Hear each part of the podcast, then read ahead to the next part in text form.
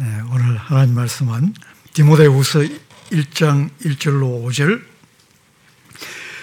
그리고 조금 건너뛰어서 15장 15절 18절까지.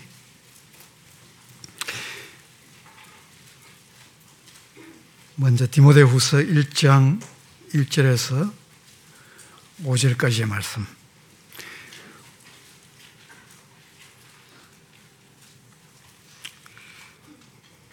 제가 봉독하겠습니다. 하나님의 뜻으로 말미암아 그리스도 예수 안에 있는 생명의 약속대로 그리스도 예수의 사도된 바울은 사랑하는 아들 디모데에게 편지하노니 하나님 아버지와 그리스도 예수 우리 주께로부터 은혜와 긍휼과 평강이 내게 있을지어다.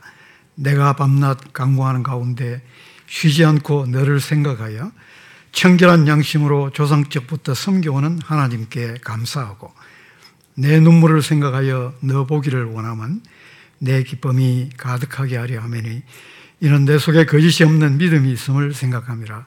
이 믿음은 먼저 내 외조모 로이스와 내 어머니 유니게 속에 있더니 내 속에도 있는 줄을 확신하노라. 15절에서 18절까지 아시아에 있는 모든 사람이 나를 버린 이 일을 내가 아나니 그 중에는 부겔로와 허목엔에도 있느니라. 원하건대 주께서 오네시보로의 집에 긍휼을 베푸시옵소서. 그가 나를 자주 격려해 주고 내가 사슬에 매인 것을 부끄러워하지 아니하고 로마에 있을 때에 나를 부지런히 찾아와 만났습니다.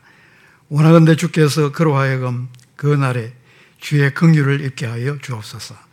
또 그가 에베소에서 많이 봉사한 것을 내가 잘 아느니라.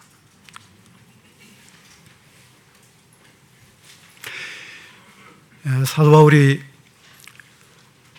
여러 각지를 다니면서 복음을 전하고 사역한 일에 대하여 사도행전이 좋은 기록을 남기고 있습니다. 근데 사도행전 기록은 이제 바울의 마지막 사역 부분까지는 다 커버를 하지 못하고 있기 때문에 그 부분에 대해서는 우리가 모르는 것이 또 많습니다. 그러나 다행스럽게 이 목회 서신이라고 알려진 디모데 전후서와 디도서 속에서 단편적으로나마 조금 조금씩 흔적들이 남아 있는 것을 보게 됩니다. 이제 사도행전 28장에서 보는 것처럼 바울이 2년 동안 로마의 감옥에 구금이 되어 있다가 풀려났습니다. 그러고 나서 저 멀리 이제 그레데 섬으로 디도와 함께 사역을 아, 가서 그곳의 교회를 또 개척을 했고 그러고 나서 우리가 디도스를 보면은 바울이 또 니고볼리라는 도시에 가 있는 것을 보게 됩니다. 그러니까 이 니고볼리는 아드리아 바다를 끼고 있는 어, 달마디아 지역이나 또는 일루리곤 지역 그 아래쪽 물론 이제 달마디아 쪽으로까지 올라가지는 않고 한참 그 아래쪽에 아드리아 바다를 끼고 있는 그런 도시입니다. 바울이 이 도시에까지 가서 그곳에 또 교회를 세우고 그곳에서 또 겨울을 나기 위해서 디도를 그레데스에 있는 디도를 부르고 있는 것을 보게 됩니다. 얼마 동안 그 달마디 그 니고볼리라는 도시에서 머물렀는지 우리가 자세히 알지는 못하지만 또 바울이 그곳에 있다가 디모데가 사역을 하고 있는 이 에베소로 가겠다라는 것을 디모데 전서에서 기록을 하고 있습니다. 그렇게 약속했던 대로 아마 그는 또 에베소를 향해서 여행을 했던 것 같습니다. 그러다가 아마 이 에베소로 오는 길에 그가 체포가 되었던 것 같고, 그리고 이제 로마로 압송이 되었습니다. 그러니까 바울의 그 최종적으로 그가 체포되기 이전의 흔적을 밀레도 가보 집에 그의 옷이라든지 또 짐이라든지 책, 책이라든지 이런 것을 남겨놓고 있는 것에 대하여 언급하고 있는 것을 볼 때에 아마 밀레도 쯤에서 그가 살벌한 분위기 가운데 체포가 되지 않았, 않았을까 이렇게 우리가 추측을 해볼 수가 있겠습니다. 오늘 읽은 본문에 디모데의 눈물에 대하여 기록을 하고 있습니다. 이 눈물이 바울의 가슴 속에 오랫동안 남아 있었다. 이 편지를 쓸 때까지도 디모데의 그 마지막 흘렸던 그 시간에 눈물이 그의 마음을 사로잡고 있었다. 이렇게 표현을 하고 있습니다. 아마 이 디모데의 눈물은 마지막 바울이 그러니까 살벌한 분위기 가운데 체포될 때에 하염없이 흘렸던 눈물인 것으로 봅니다. 어쩌면 바울을 마지막 보는 것일지도 모른다.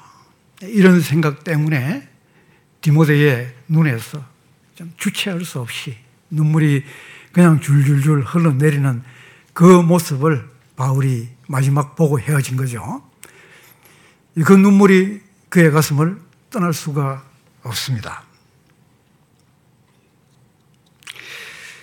이처럼 바울이 체포되는 그런 마지막 장면은 뭐 상세한 기록은 없지만 상당히 살벌했고 굉장히 험악했을 것으로 충분히 짐작을 해볼 수가 있습니다. 이런 일이 벌어질 때에 이 일을 두고 한 세 가지 다른 반응이 나타나는 것을 우리가 주목을 해보고자 합니다. 그를 등지고 떠나간 사람이 있는가 하면 위험 속에서도 그를 찾아와서 도와준 사람도 있습니다. 어려운 일을 당할 때에 우리가 많은 배신을 겪기도 하는데 이런 상황 속에서의 배신이 우리의 마음을 가장 아프게 만들죠. 좋을 때의 배신보다도 힘들 때의 배신, 더 우리의 마음을 아프게 만듭니다. 반면 고난 속에서 맺어지는 사랑의 관계는 이것보다 더 귀하고 끈끈할 수가 없습니다. 저와 여러분은 주님과 어떤 관계를 맺고 있습니까? 우리는 고난 속에서 끝까지 함께할 그런 믿음의 동지들을 가지고 있습니까? 나 자신은 어떨까요? 어려운 일과 고난이 닥쳐올 때에 나는 쉽게 주님을 등지고 떠날 사람입니까? 그렇지 않겠죠? 이런 질문 앞에 오늘 우리가 우리 자신을 한번 내어놓기를 바랍니다. 우리 한국 영화 중에 놈, 놈, 놈이라는 영화가 있죠. 뭐 착한 놈, 나쁜 놈, 이상한 놈. 세 가지 부류의 사람을 압축을 하는 영화인데, 오늘 저도 설교의 제목을 놈놈놈으로 하고 싶어 했지만, 그러나 바울을 떠나간 어떤 사람은 놈에 해당이 됩니다. 그러나 나머지 두 부류는 놈이라고 할 수는 없고 오히려 분이라고 해야 될 그런 분들이기 때문에 놈놈놈은 적합하지 않은 것 같고요. 어쨌든 세 부류의 사람을 생각해 보기를 원합니다. 하나는 고난이 닥쳤을 때 바울을 등지고 떠나간 사람. 또 하나는 그 고난 속에서도 위험을 무릅쓰고 바울을 찾아와서 섬겨준 사람. 또 하나는 항상 바울 곁에 변함없이 남아있는 한 사람. 이 세 부류의 사람입니다. 첫 번째 위기의 순간에 바울을 버리고 떠난 사람인데 1장 15절을 보면은 아시아에 있는 모든 사람이 나를 버렸다. 이런 언급을 하고 있습니다. 아시아에 있는 모든 사람이 나를 버렸다. 우리가 문자적 표현 배우에 묻어 있는 감정을 잘 읽어낼 수 있는 그런 능력이 있다면 바울의 이 표현 배우에 묻어 있는 그의 섭섭한 감정이 무엇이었을까라는 것을 충분히 잘 읽어낼 수가 있을 것입니다. 또 그렇게 했으면 좋겠습니다. 바울의 마음은 모든이라는 이 단어 속에 살짝 묻어나고 있습니다. 실제적으로 이야기한다면 모든 사람이 다 바울을 버린 것은 아니죠. 그래서 어찌 보면 좀 과장이기도 하지만 그러나 또 과장이라고 보기에는 뭔가 감정적인 표현입니다. 그만큼 그의 섭섭함이 크다는 이야기죠. 그가 느끼기에 그렇게 느낄 수밖에 없는 그런 모습을 전달해 주고 있습니다. 우리가 어려운 일을 당할 때에 너나 할 것 없이 느끼는 감정 중에 가장 큰 것은 왜 나만 홀로 이 일을 당하는가? 왜 나만 홀로 이 일을 겪어야 되는가? 그런 외로움입니다. 섭섭함입니다. 그래서 어려움 가운데 있는 사람에게 손을 내밀어 주는 일이 중요한 이유가 바로 여기에 있는 거죠. 어려운 일을 당할 때마다 그것이 크든 작든 간에 모든 사람들은 내가 지금 당하고 있는 이 일이 세상에서 가장 큰 어려움이라고 생각하게 되어 있습니다. 외롭습니다. 그런 사람들에게 우리가 다가가고 손을 내밀어 주는 일이 너무너무 큰 일이죠. 우리가 큰 도움을 줘야 된다. 뭐 문제를 한꺼번에 다 해결을 해 줘야 된다. 이런 생각은 전혀 하지 마시기를 바랍니다. 필요한 것은 함께 있어 준다는 것입니다. 손을 붙잡아 준다는 것입니다. 지금 우리 사회에 일어나는 불행한 일들의 중심에는 혼자라고 느끼는 사람들이 너무 많다는 것. 자기 혼자 외떨어져 있고 버려져 있고 아무도 나에게 관심 없고 나와 함께 해주는 사람이 없다라고 느끼는 사람들이 너무너무 많다는 거죠. 얼마 전에 있었던 조윤아 양의 가정의 이야기들을 우리가 다 잘 알고 있습니다. 참 불행한 일이고 이런 일들이 계속해서 우리 주변에 일어나고 있는 것이 참 안타까운 가운데 하나입니다. 그런데 경찰의 조사에 따르면 이 가정 식구들이 이 일을 당하기 한 한 달 전부터 시작해서 각자가 휴대전화를 썼던 그 내용들을 조사를 해봤다고 합니다. 이 세 가족 전부가 썼던 특히 발신했던 그 통화의 횟수가 각 사람당 5회 안팎이라는 것을 밝혀내었더군요. 그 다시 말해서 홀로 감당하기 어려운 그런 힘든 일들을 자신들의 앞에 두고 있으면서도 나눌 사람이 없었다는 이야기입니다. 하소연할 사람도 없었다는 이야기입니다. 손잡아 줄 사람도 없었다는 이야기입니다. 이것이 오늘 우리의 현실입니다. 오늘 저와 여러분들 주변에 이런 사람들이 없는지 우리가 돌아보기를 바랍니다. 많은 것이 필요하지 않습니다. 우리가 수박 한 쪽이라도 야구르트 하나라도 나누면서 손을 잡아주는 일이 필요합니다. 그것이 생명을 건지는 일입니다. 우리가 본문을 읽으면서 한 가지 궁금한 것은 바울이 지금 로마의 감옥에 두 번째 수감이 되어 있습니다. 그런데 아시아에 있는 모든 사람이 나를 버린 일을 지금 언급을 하고 있습니다. 여기서 바울이 말하는 아시아는 구체적으로 에베소를 가리킵니다. 로마에서 에베소까지는 두 개의 큰 바다를 건너야 되는 먼 거리입니다. 바울이 어떻게 이렇게 멀리 떨어져 있는 에베소에서 일어난 이 일을 알고 있을까? 그리고 지금 그 일에 대하여 왜 굳이 언급을 하고 있는 것일까? 아마도 누군가 바울에게 최근에 이 에베소 중심으로 해서 일어난 일을 전해주었던 것 같습니다.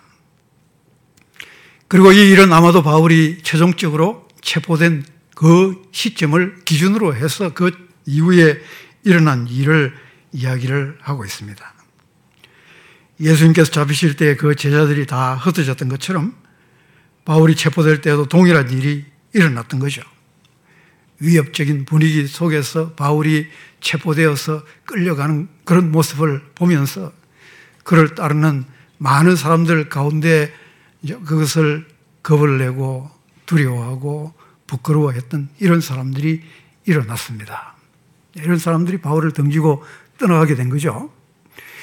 그 중에 바울의 가까운 사람 중에서 두 사람 부겔로 허모겐의 이름을 대표적으로 언급을 하고 있습니다. 다른 많은 사람들이 있었겠죠. 그렇지만 바울이 이 부겔로 호모겐의 두 사람의 이름을 꼭 꼬집어서 언급을 할 때는 역시 이 배우에도 뭔가 바울의 참 진한 감정이 묻어 있다고 봐야 되겠죠. 그럴 줄 몰랐는데, 그럴 줄 몰랐는데, 너희까지도, 너희까지도 그러냐. 이런 마음입니다. 이 두 사람이 정말 그럴 줄은 몰랐다. 이런 마음이 묻어 있는 거죠.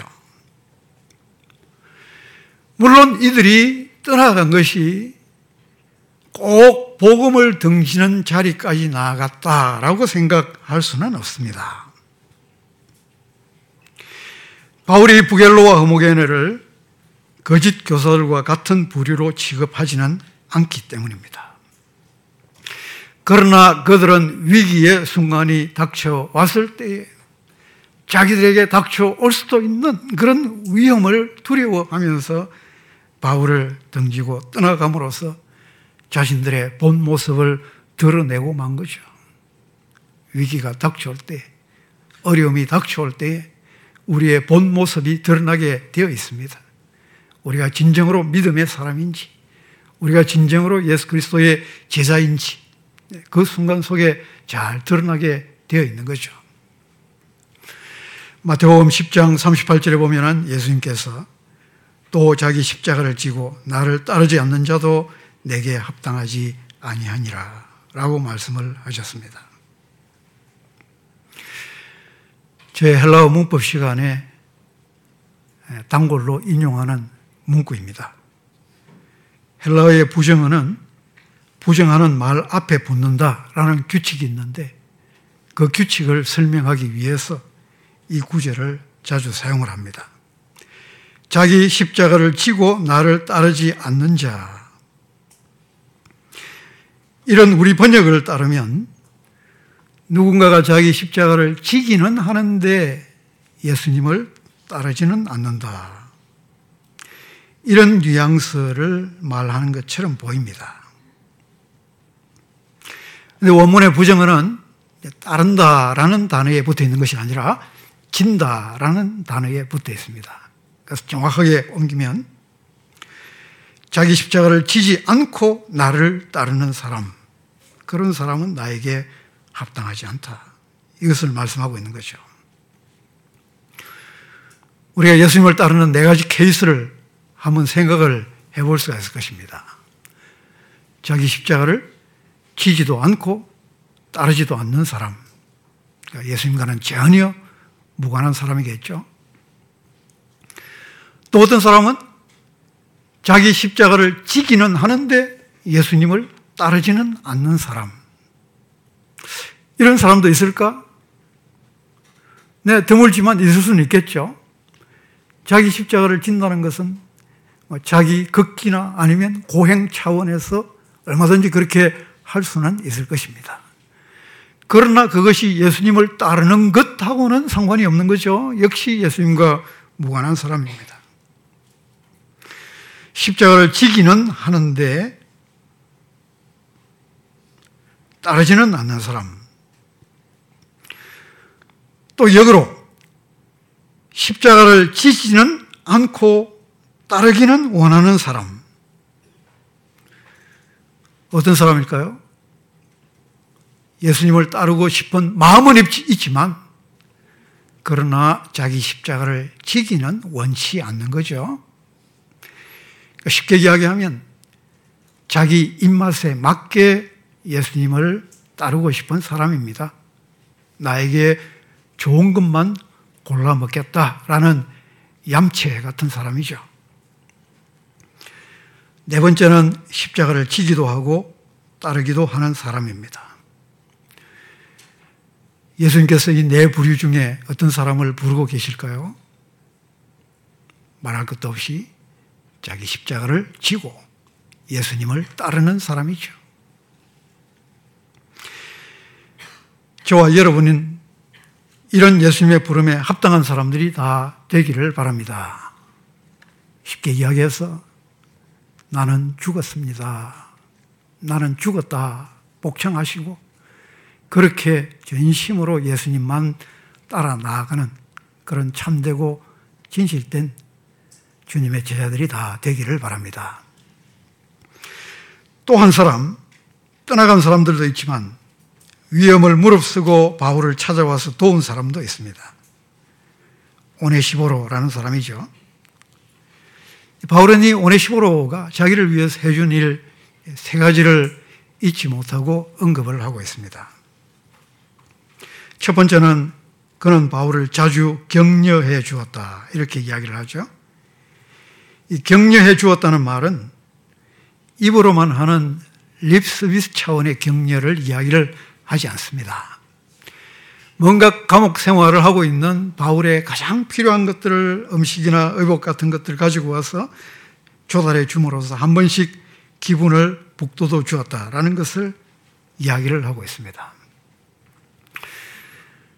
저는 감옥 생활을 해보지를 않아서 체험적으로 말씀을 드릴 수는 없습니다만은 오늘날의 감옥은 국립 호텔이다 그런 말이 있더군요. 그러나 고대의 감옥이란 것은 엄청난 처참하기 짝이 없는 그런 모든 것이 집약이 되어 있는 괴로움의 처소입니다. 이 모든 것이 절대적으로 부족한 이런 상황 속에서는 천조각 하나도 큰 위안이 될 때가 있습니다. 1536년 10월 6일에 벨기에 땅의 빌보르드라는 곳에서 성경 번역가이면서 종교 개혁자인 윌리엄 틴데일이라는 사람이 화형을 당했습니다. 그의 죄목은 성경을 영어로 번역했다는 이 죄목 때문에 화형을 당한 사람입니다.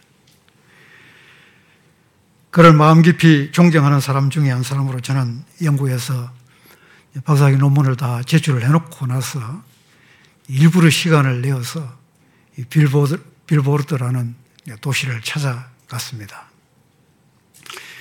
그가 화형당한 옷에 서 있는 기념비 앞에 서보았습니다. 이 틴데일이 감옥에 갇혀 있는 동안에 감옥 관리자에게 직접 라틴어로 친필 편지를 남긴 것이 오늘날까지도 남아 있습니다. 그 편지에 보면은 틴데일이 두 가지를 감옥 관리자에게 부탁을 하고 있는 것을 보게 됩니다. 하나는 만성적인 감기 때문에 머리가 추워서 견딜 수가 없습니다. 아마 틴데일도 머리숱이 그렇게 많지는 않은 사람이었던 것 같습니다. 다른 어떤 곳보다 머리가 추워서 견딜 수가 없습니다. 그래서 제발 저에게 이 모자 하나만 넣어 주십시오. 모자 하나만 넣어 주시기 바랍니다. 이게 이제 첫 번째 부탁입니다. 두 번째 부탁은 이 긴긴 밤에 그냥 무료하게 지내기가 너무너무 힘이 듭니다. 등불 하나만 넣어 주십시오. 이게 두 번째 부탁입니다. 등불 하나만 넣어 주십시오. 그러면서 그 등불과 함께 히브리어 성경책하고 그리고 히브리어 문법과 사전을 넣어 주시기를 바랍니다. 이걸 읽으면서 그나마 이 무료함을 좀 달래기를 원합니다. 이런 부탁을 하고 있습니다. 그러나 마지막 참 죽음을 앞두고 있는 그런 순간까지 그가 못다 마친 구약 성경의 번역을 다 마무리 짓기 위하여 그의 마음을 쏟고 있는 것을 잘 보게 되는 거죠. 감옥 관리자가 틴데일의 부탁을 들어 주었을 리는 만무입니다. 그리고 틴데일은 적어도 그, 그해 겨울은 지내고 형을 당할 거라 생각을 했지만 의외로 형이 빨리 집행이 되었습니다. 그래서 10월 6일 초가을에 그는 화형을 당하고 맙니다. 화형대에 올라가면서 그가 남긴 마지막 외침이 이것입니다. 하나님이여 영국 왕의 눈을 띄워주소서. 하나님이여 영국 왕의 눈을 띄워 주소서. 그의 어두운 눈이 열리게 하소서.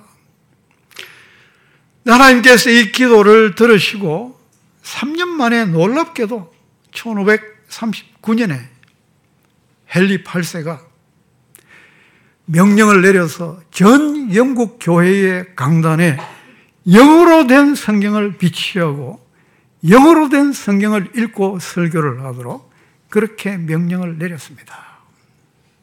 틴데일이 죽은 지 3년 만에 일어난 놀라운 기적 같은 역사입니다. 갑자기 영어로 된 성경을 구하려고 하니까 어디에 있습니까? 네, 이미 틴데일이 번역해 놓은 성경이 있었던 거죠. 그 성경을 기초로 해서 Great Bible이라는 성경을 전 영국 교회 강단에 비치를 하게 됩니다. 사도 바울의 형편은 이 틴데일이 그의 마지막 편지를 남기고 화형을 당했던 이때로부터도 1500년을 더 거슬러 올라갑니다. 바울의 감옥 생활은 더 열악했을 수밖에 없습니다. 이런 상황 속에서 오네시보로라는 사람의 이 작은 섬김이 바울에게 얼마나 큰 위로와 격려가 되었을지 우리는 능히 짐작을 해볼 수가 있습니다. 다른 사람들은 바울이 사슬에 매인 것을 부끄러워하면서 다 등지고 그를 떠나갔지만 그러나 오네시보로는 그 정반대로 에베소에서 이 먼 로마까지 찾아와서 그를 섬기는 이런 정성과 사랑을 실천하고 있는 것을 잘 볼 수가 있는 것이죠. 1장 17절에 보면은 그는 로마에 있는 바울을 부지런히 찾아와 만났다. 이렇게 이야기를 하고 있습니다.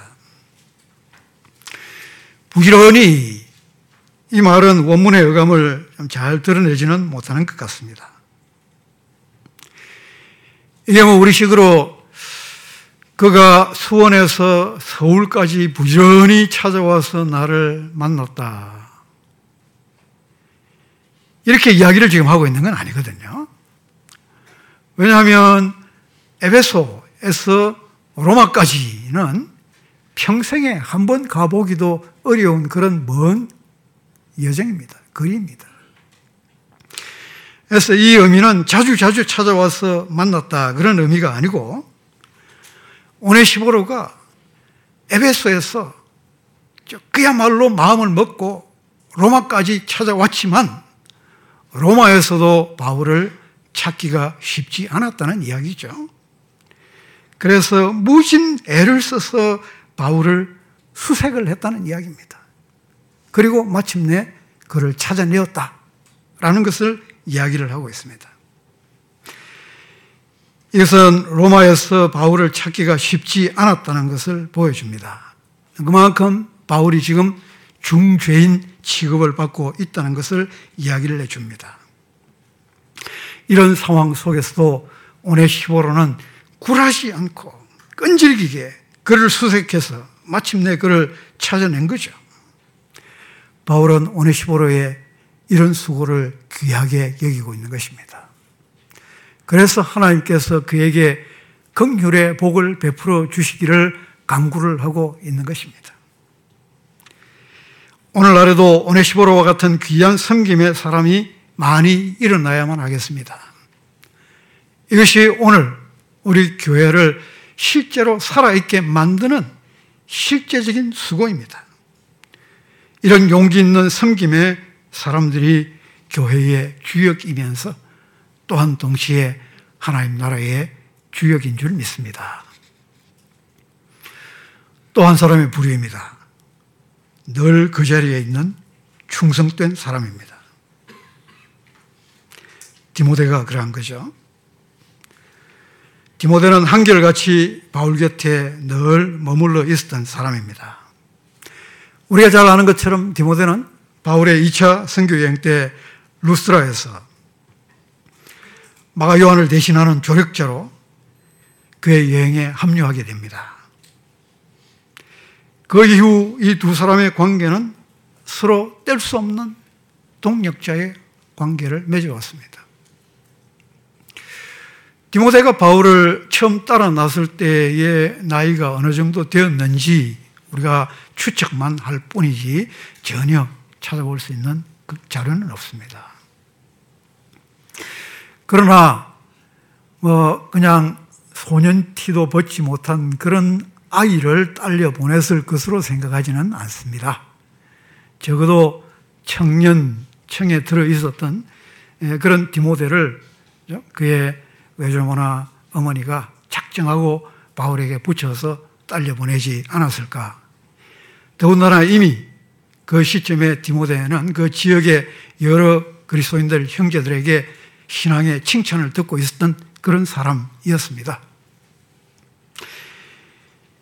이렇게 떠나온 뒤로 이 편지를 쓰기까지의 시간이 약 15년 정도의 시간입니다. 한 15년 정도의 이 시간 동안 이 디모데는 바울을 그림자같이 따랐습니다. 그래서 3장 10절을 보면은 이 디모데는 바울의 교훈과 행실과 의향과 그의 동기와 드러나는 행위들과 마음 씀씀이와 그가 고난받는 것들과 이런 것들을 하나하나 곁에서 다 보고 알고 따랐던 사람이다. 라고 이야기를 하고 있습니다.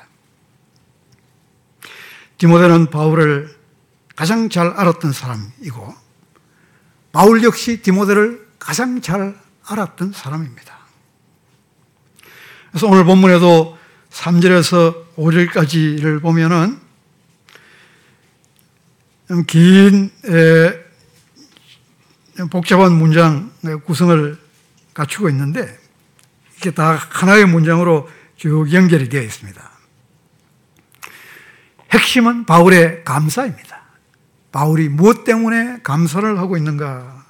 디모데 때문에 감사를 하고 있는 것인데 이 감사의 핵심이 뭐냐?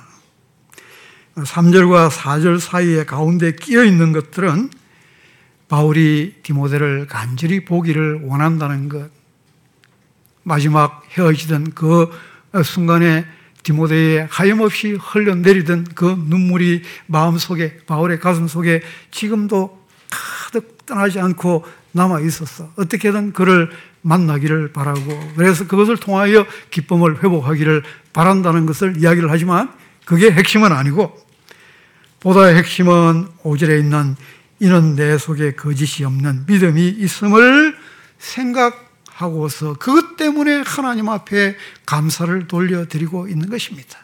이것이 핵심입니다. 너의 속에 비록 이방인 땅에 흩어져 사는 디아스포라의 환경 속에서이지만 그러나 그 외조모와 어머니를 통하여 하나님을 섬기고 경외하는 그런 가정 교육을 받았고 성경을 배웠고 그것을 통하여 바른 믿음을 가졌고 때가 되매 바울을 통하여 또한 예수 그리스도를 소개받고 믿음으로 말미암아 얻게 된 하나님의 선물, 하나님의 역사, 하나님께서 그의 심령 가운데 심어주신 이 거짓없는 믿음, 이것을 생각할 때에 하나님 앞에 감사하지 않을 수가 없는 것이죠. 왜냐하면 이것을 주신 분이 이것을 일으킨 분이 하나님 외에 다른 분이 없기 때문에 그렇습니다. 그리고 그 믿음이 거짓 없는 진실된 믿음이었다. 그걸 인하여 하나님 앞에 감사를 돌려드리고 있는 거죠. 자, 바울이 적어도 이 일을 지금 언급을 하는 것은 그가 디모데를 만나서 15년여의 시간을 함께 지내보고 난 뒤에 하는 이야기입니다. 다시 말해서 시간의 시험을 통과한 뒤에 내리는 결론이라는 거죠. 우리가 어떤 사람을 한 달, 두 달 알 수도 있고, 1년, 2년 겪어볼 수도 있습니다. 짧은 기간 동안에 우리가 사람을 만나고 평가하는 것 얼마든지 가능합니다.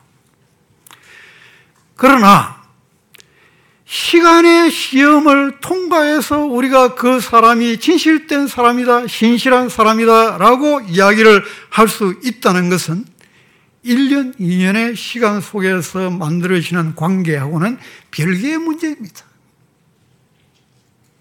오랜 시간을 지나도 변치 않는 믿음을 가지고 그렇게 하나님을 진심으로 따르고 섬기며 그 어떤 상황, 그 어떤 어려움이 일어나도 변치 않고 흔들리지 않는 그런 믿음의 자세를 가지고 살아나간 것을 바울이 인정을 하고 있는 거죠. 가장 잘 아는 사람이 인정을 하고 있는 것입니다. 그런 귀한 믿음이 어디에서 나오겠습니까? 이런 흔들리지 않는 세상을 이기는 믿음이 어디에서 나옵니까? 위로부터 하늘로부터 하나님께로부터 주어지는 것이 아니면 세상을 이기지 못합니다. 오직 하나님께로부터 위로부터 주어진 것만이 세상을 이겨낼 수 있습니다. 디모데는 그런 검증된 믿음을 가지고 바울을 따랐던 거죠. 바울은 지금 이 일을 생각하면서 하나님 앞에 감사를 돌려드리고 있는 것입니다. 사랑하는 성도 여러분, 우리가 가까이 있는 사람들의 귀함을 별로 소중하게 느끼지 못하는 경우가 많이 있습니다. 가까이 있기 때문에. 너무나 잘 알고 있기 때문에. 그래서 별로 소중한 줄 모르죠.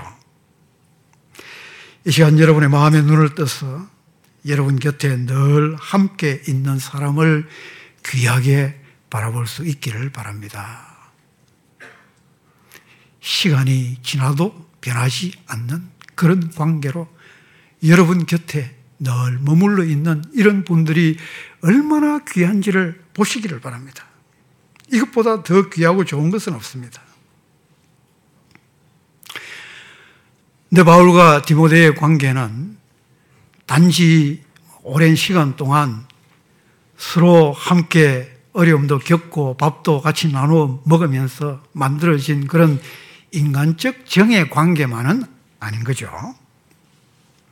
바울은 이 편지를 시작하면서 자기를 하나님의 뜻으로 말미암아 그리스도 예수 안에 있는 생명의 약속대로 그리스도 예수의 사도 된 바울 이라고 거창하게 소개를 하고 있는 것을 봅니다. 어찌 보면 이것은 가장 필요 없는 소개 가운데 하나입니다. 디모데가 바울에 대하여 이걸 모릅니까? 디모데가 바울에게 대하여 이것을 추호라도 의심을 합니까? 바울이 이것을 밝히지 않는다고 해서 디모데가 그것을 인정하지 않고 바울을 존경하지 않는 그런 일이 하나라도 일어날 수 있을까요? 이런 거창한 소개는 사실 전혀 필요 없는 소개입니다.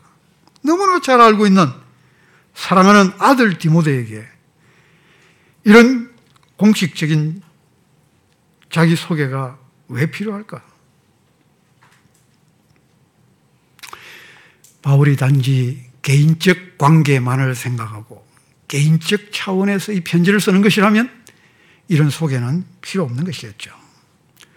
그러나 바울은 지금 그 이상을 생각하고 있습니다. 바울은 지금 하나님께서 그에게 주신 모든 길을 이미 다 달려낸 사람입니다. 이제 디모데를 그의 후계자로 세우고 있습니다. 이것은 하나의 공적인 차원의 일입니다. 사람과 사람의 관계를 넘어서 하나님 앞에서 세대를 뛰어넘는 공적 부름 앞에 서고 세우는 일입니다. 그렇다면 이 두 사람의 공유점은 무언가? 어떤 공유점 위에 우리는 서 있는 것인가? 다름 아닌 그리스도 예수 안에 있는 생명의 약속입니다.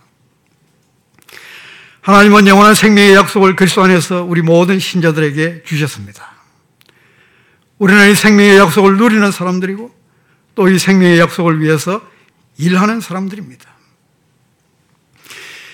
이 그리스도 안에 있는 생명의 약속이라는 이 공유점, 이 공통의 기반, 이것이 바울과 디모데의 관계를 그냥 개인적 인간적 관계를 넘어서 복음 안에서의 관계로 영원한 관계로 만들어주는 그런 기틀이 되고 있는 거죠. 이것이 가장 확실하고 가장 끈끈하고 가장 견고한 관계입니다. 바울과 우리 사이에도 예수 그리스도 안에 있는 이 생명의 약속 때문에 시간과 공간을 초월하여 가장 친밀한 관계가 만들어지는 거죠.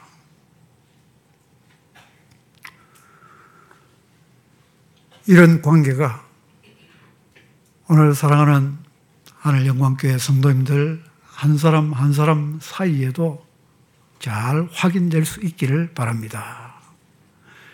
우린 단지 오랜 시간, 짧은 시간 함께 같은 공간에서 예배하면서 서로를 잘 알고 있는 그런 사람이고, 그동안의 인간적인 친밀감도 나름대로 잘 쌓은 사람들이고, 네, 그것도 참 소중하고 좋습니다. 그러나 그것만이 우리의 전부는 아닙니다. 저와 여러분의 관계를 진정으로 끈끈하고 변치 않고 영원하고 소중하게 만드는 것은 예수 그리스도 안에 있는 생명의 약속입니다. 이 약속을 우리가 우리의 것으로 받아서 아멘으로 삼고 누리며 그런 한 사람 한 사람들이 우리 지체들을 향하여 형제와 자매 또 다르게 말하면 그리스도 예수 안에 있는 생명의 약속을 공유한 믿음의 동지들, 믿음의 형제, 자매들. 이런 사람들이기 때문에 이런 관계가 저와 여러분들에게 너무나 소중할 수밖에 없는 거죠. 이제 오늘부터 시작되는 우리 수련회가 이런 관계를 서로 확인도 하시고 또 더 끈끈하게 더 깊이 있게 만들어 가시는 그런 귀한 기회가 되기를 바랍니다. 우리가 알고 본다면 이런 수련회의 시간은 우리가 투자할 수 있는 그 어떤 시간의 투자보다 값집니다. 왜냐하면 이런 시간을 통하여 내 삶의 기반을 가장 견고하고 흔들리지 않는 복음의 반석 위에 세울 수가 있기 때문에 그렇습니다. 하나님과의 관계 속에 세우는 그런 영원한 관계를 우리가 만드는 기회이기 때문에 그렇습니다. 뿐만 아니라 그런 귀한 관계들을 또한 함께 우리가 지금부터 영원히 이어나갈 믿음의 귀한 동지들을 만드는 그런 시간이기 때문에 그렇습니다. 한평생 내 삶의 든든한 동반자요, 동력자가 될 사람들, 그런 사람들과의 관계를 맺어가는 시간인 거죠. 어려움이 닥쳐오면 떠나갈 사람도 아니고 등질 사람도 아니고 항상 거기에 함께할 사람들 그런 사람들과의 관계를 만들어가는 복된 시간입니다. 저는 영국에서 공부할 때에 제그 책상 하나 겨우 들어가는 아주 좁은 그 공부방 창문 바로 건너편에 조그마한 소나무 한 그루가 자라난 것을 5년 동안 지켜보면서 배운 교훈 한 가지가 있습니다. 이제 봄이 되면은 이 소나무에서 가지가, 새 가지가 돋아 나오죠. 위로 뻗은 가지 하나가 나오고 사방으로 뻗어 나가는 가지 4개 정도가 나옵니다. 처음 나올 때는 이 다섯 개의 가지 크기나 굵기가 동일합니다. 그런데 2년, 3년 시간이 지나면 변화가 일어나기 시작합니다. 그러니까 둥치가 될 가지는 처음에는 꼭 같은 크기와 굵기로 나왔지만 시간이 지나면 달라지기 시작합니다. 위로 뻗기보다는 더 굵어지기 시작하는 거죠. 왜 그렇게 되겠습니까? 옆으로 뻗어나가는 가지들을 잘 지탱을 하기 위해서입니다. 영적 원리도 동일합니다. 우리 사람들은 다 욕심이 많아서 많은 것을 얻기를 바랍니다. 더 성공도 하고 싶어 하고, 더 높은 자리에 올라가고 싶어 하고, 더 많은 돈이나 자원들을 내 손에서 주무르고 부리기 좋아하는 그런 욕심들을 다 가지고 있습니다. 그러나 여러분 생각을 해 보십시오. 이런 것들이 주어졌을 때에 그것 때문에 제풀에 넘어지는 사람들이 얼마나 많습니까? 감당할 능력이 갖추어져 있지를 않은 거죠. 그 중심, 둥치가 갖추어져 있지를 않은 것입니다. 영적 원리를 모르고 있기 때문에 그렇습니다. 우리의 영적 둥치가 견고해져야만 합니다. 하나님과의 관계가 견고해져야만 합니다. 그래야만 우리의 삶에서 하나님께서 주시는 것들을 우리가 감당을 해낼 수가 있습니다. 내 목적대로, 내 욕심대로 사는 것이 아니라 하나님께서 원하시는 대로 그것들을 잘 감당을 해서 하나님의 영광을 돌려드릴 수 있는 이런 삶의 자질들이 만들어지려면 우리는 적어도 소나무에게서라도 배워야만 됩니다. 그 둥치를 튼튼하게 키워놓지 않고 옆으로만 뻗어가려고 하는 것, 더 많은 것들을 가지려고만 하는 것, 더 많이 주무르려고만 하는 것, 자기가 무너지는 첩경인 것을 우리는 잘 알아야만 될 것입니다. 하나님께서 허락해 주신 이 귀한 순례의 시간이 여러분의 영혼의 기반인 그리스도 예수 안에 있는 생명의 약속 위에 견고히 뿌리를 내리고 하나님과의 관계가 더 튼튼해짐으로 말미암아 하나님께서 여러분들에게 베풀어 주시는 모든 좋은 복들을 다 온전하게 풍성하게 하나님 뜻대로 누리는 그런 기반들을 잘 만들어 가시는 귀하고 복된 시간 되기를 주님의 이름으로 기원합니다. 기도하시겠습니다.